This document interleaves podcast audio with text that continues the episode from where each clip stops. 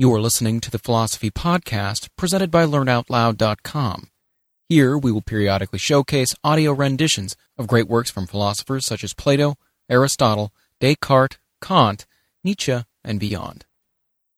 For a complete listing of the Learn Out Loud podcasts with links to subscribe, please visit our website at www.learnoutloud.com slash podcast. Thank you for listening. The Symposium by Plato, written in approximately 385 BC, translated by Benjamin Jowett. The Symposium is a philosophical dialogue written by Plato on the nature of love, taking the form of a series of speeches given by a group of men at a symposium or drinking party at the house of the tragedian Agathon at Athens. The following excerpt is Socrates' speech on love, which he delivered at the symposium. And now, said Socrates, I will ask about love. Is love of something or of nothing? Of something, surely, Agathon replied. Keep in mind what this is, and tell me what I want to know. Whether love desires that of which love is. Yes, surely. And does he possess, or does he not possess, that which he loves and desires? Probably not, I should say. Nay, replied Socrates. I would have you consider whether necessarily is not rather the word. The inference that he who desires something is in want of something, and that he who desires nothing is in want of nothing, is in my judgment, Agathon, absolutely and necessarily true. What do you think? I agree with you, said Agathon. Very good. Would he who is great desire to be great, or he who is strong desire to be strong? That would be inconsistent with our previous admissions. True, for he who is anything cannot want to be that which he is. Very true. And yet, added Socrates, if a man being strong desired to be strong, or being swift desired to be swift, or being healthy desired to be healthy, in that case he might be thought to desire something which he already has or is. I give the example in order that we may avoid misconception. For the possessors of these qualities, Agathon, must be supposed to have their respective advantages at the time, whether they choose or not. And who can desire that which he has? Therefore, when a person says, I am well and wish to be well, or I am rich and wish to be rich, and I desire simply to have what I have, to him we shall reply, You, my friend, having wealth and health and strength, want to have the continuance of them, for at this moment, whether you choose or no, you have them. And when you say, I desire that which I have and nothing else, is not your meaning that you want to have what you now have in the future? He must agree with us, must he not? He must, replied Agathon. Then, said Socrates, he desires that what he has at present may be preserved to him in the future, which is equivalent to saying that he desires something which is non existent to him, and which as yet he has not got. Very true, he said. Then he and every one who desires, desires that which he has not already, and which is future and not present, and which he has not and is not, and of which he is in want. These are the sort of things which love and desire seek. Very true, he said. Then now, said Socrates, let us recapitulate the argument. First, is not love of something, and of something too which is wanting to a man? Yes, he replied. Remember further what you said in your speech, or if you do not remember, I will remind you. You said that the love of the beautiful set in order the empire of the gods. For that of deformed things there is no love.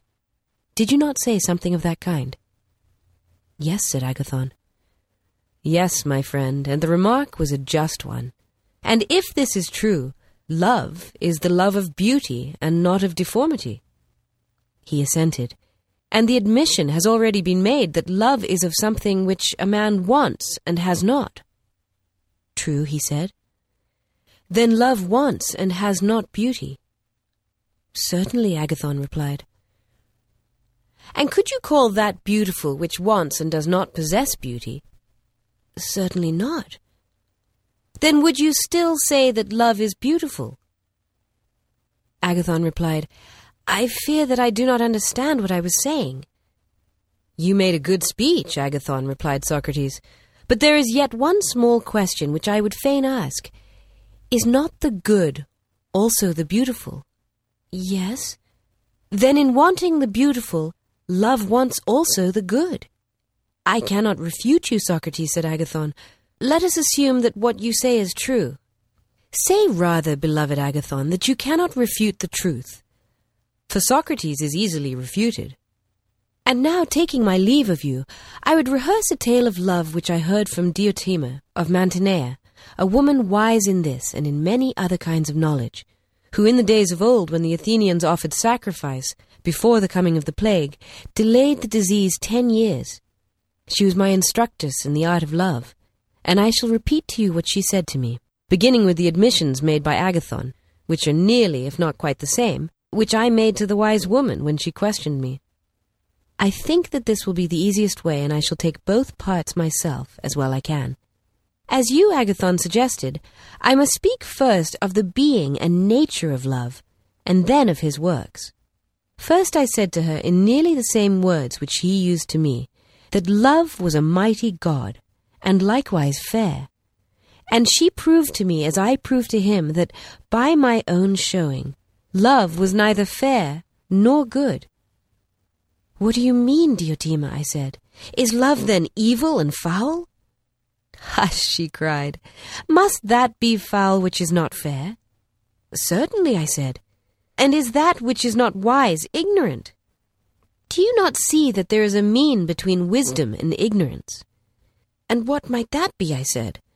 Right opinion, she replied, which, as you know, being incapable of giving a reason is not knowledge, for how can knowledge be devoid of reason? Nor again ignorance, for neither can ignorance attain the truth, but is clearly something which is a mean between ignorance and wisdom. Quite true, I replied.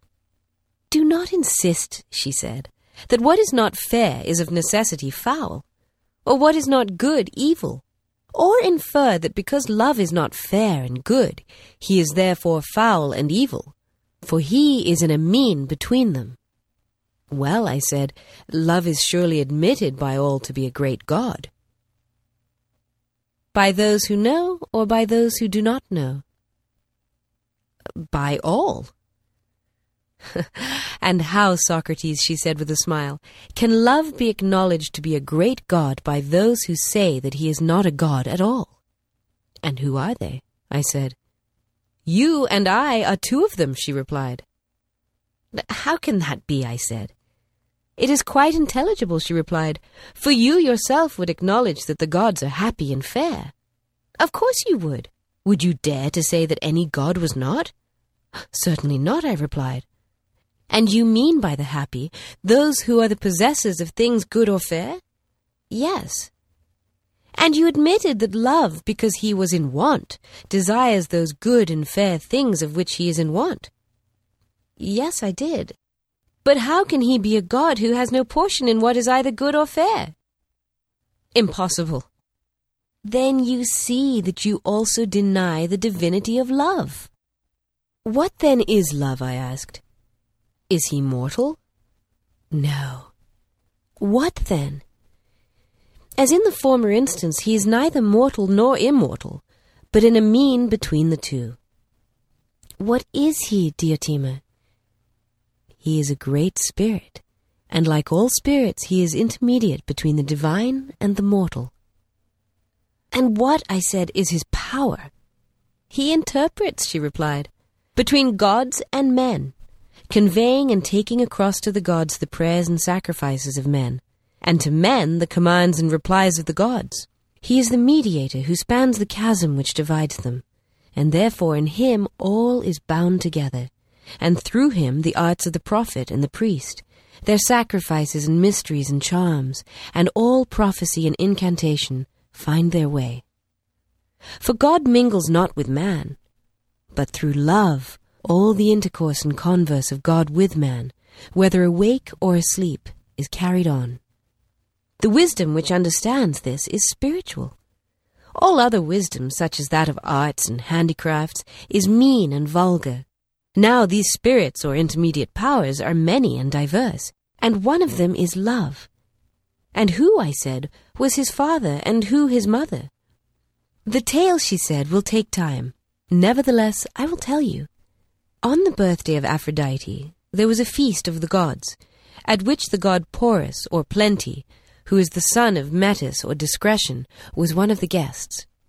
When the feast was over, Penia, or Poverty, as the manner is on such occasions, came about the doors to beg.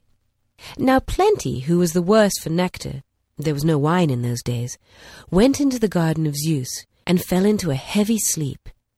And Poverty, considering her own straitened circumstances, plotted to have a child by him. And accordingly she lay down at his side and conceived Love, who partly because he is naturally a lover of the beautiful, and because Aphrodite is herself beautiful, and also because he was born on her birthday, is her follower and attendant. And as his parentage is, so also are his fortunes. In the first place, he is always poor, and anything but tender and fair as the many imagine him. And he is rough and squalid, and has no shoes, nor a house to dwell in. On the bare earth exposed he lies under the open heaven. In the streets or at the doors of houses, taking his rest, and like his mother, he is always in distress. Like his father, too, whom he also partly resembles, he is always plotting against the fair and good.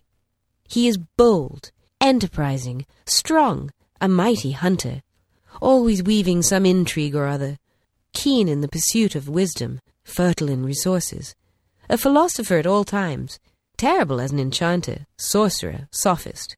He is by nature neither mortal nor immortal, but alive and flourishing at one moment when he is in plenty, and dead at another moment, and again alive by reason of his father's nature.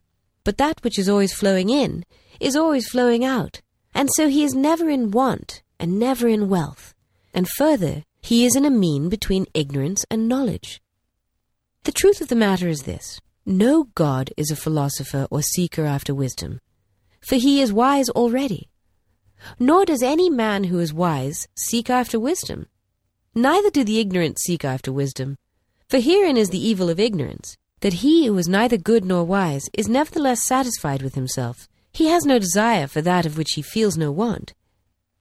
But who then, Diotima, I said, are the lovers of wisdom, if they are neither the wise nor the foolish? A child may answer that question, she replied. They are those who are in a mean between the two. Love is one of them. For wisdom is a most beautiful thing, and love is of the beautiful. And therefore, love is also a philosopher or lover of wisdom, and being a lover of wisdom is in a mean between the wise and the ignorant. And of this too, his birth is the cause. For his father is wealthy and wise, and his mother poor and foolish. Such, my dear Socrates, is the nature of the spirit love. The error in your conception of him was very natural, and as I imagine from what you say, has arisen out of a confusion of love and the beloved, which made you think that love was all beautiful. For the beloved is the truly beautiful, and delicate, and perfect, and blessed. But the principle of love is of another nature and is such as I have described.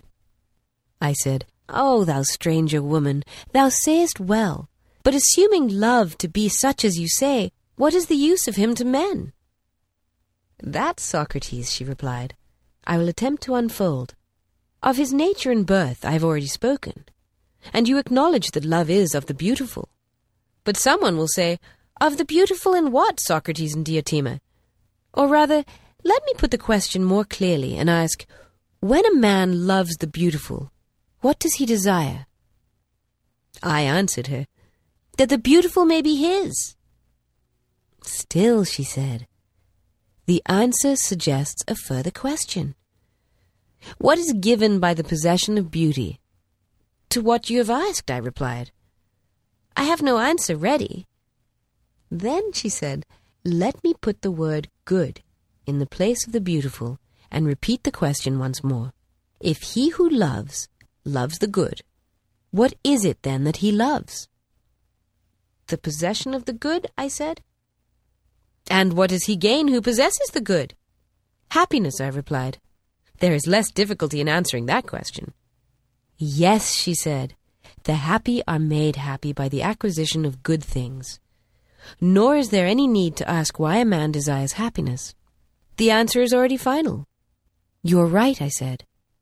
And is this wish and this desire common to all? And do all men always desire their own good, or only some men? What say you? You are right, I said.